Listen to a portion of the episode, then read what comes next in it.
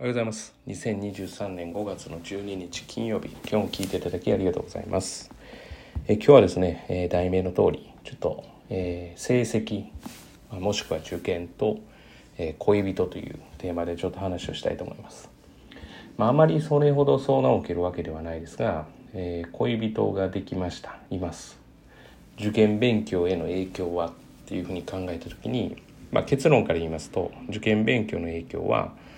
えーありますしありませんしです。というのは、えー選ぶ相手によるかなというふうに思います。まああのすごい上から目線ですけれども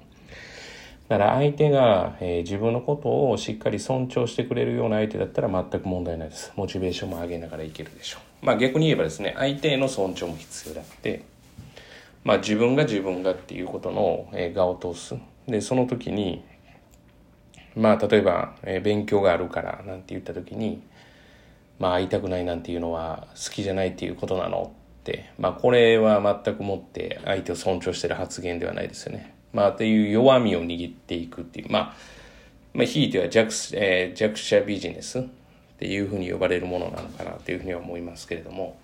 だから別にいようがいまいが関係なくて、まあ、相手のことがしっかり尊重できる相手であれば問題がない、まあ、でも恋は盲目というふうに言いますから、まあ、影響はって言ったら男の子の方に大きくあるんじゃないかなというふうには思いますね。まあ、浮き足立つことはなかったとしても、えー見える世界がちょっと狭まるってことはあります今みたいに尊重ができなかったら。ということから考えると、まあ、その影響で、まあ、うまくいかないこともありますが、まあ、普通に考えたら自分さえしっかりしてたらあのないです。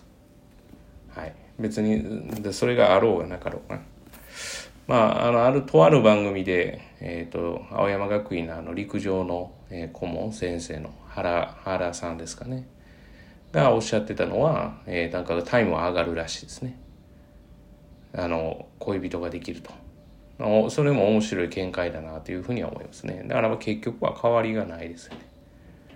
相手が自分のことを尊重して自分が相手のことを尊重すればまあ結果は良くなる、まあ、勉強においてはそこまで見たことはないかなとは思うんですけど。ですからまあその子次第ですよっていうことです。だそれが原因っていうわけじゃない。まあそれが原因になる可能性ありますからその原因を引っ張ってきてるのは本人ですから。まあ本人がそういう相手を選んでるっていう話なんで、はい、だから、えー本人次第です、えー厳しい言い方をしたら。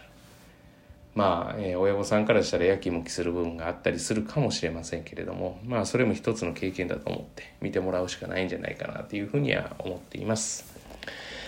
えー本日はちょっと短めですけれども以上です。えーっとですね、もし内容とかがよろしければ、えーまあ、OK ボタン、グッドボタンっていうのがないので、ホームページにはありますので、内容が良ければ押していただいたり、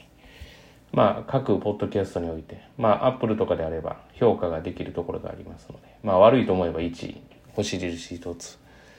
から、まあ、よき良いと思ったら5つ、まあ、できれば良いというのをつけていただけると、当然ながらやる気は出てきます。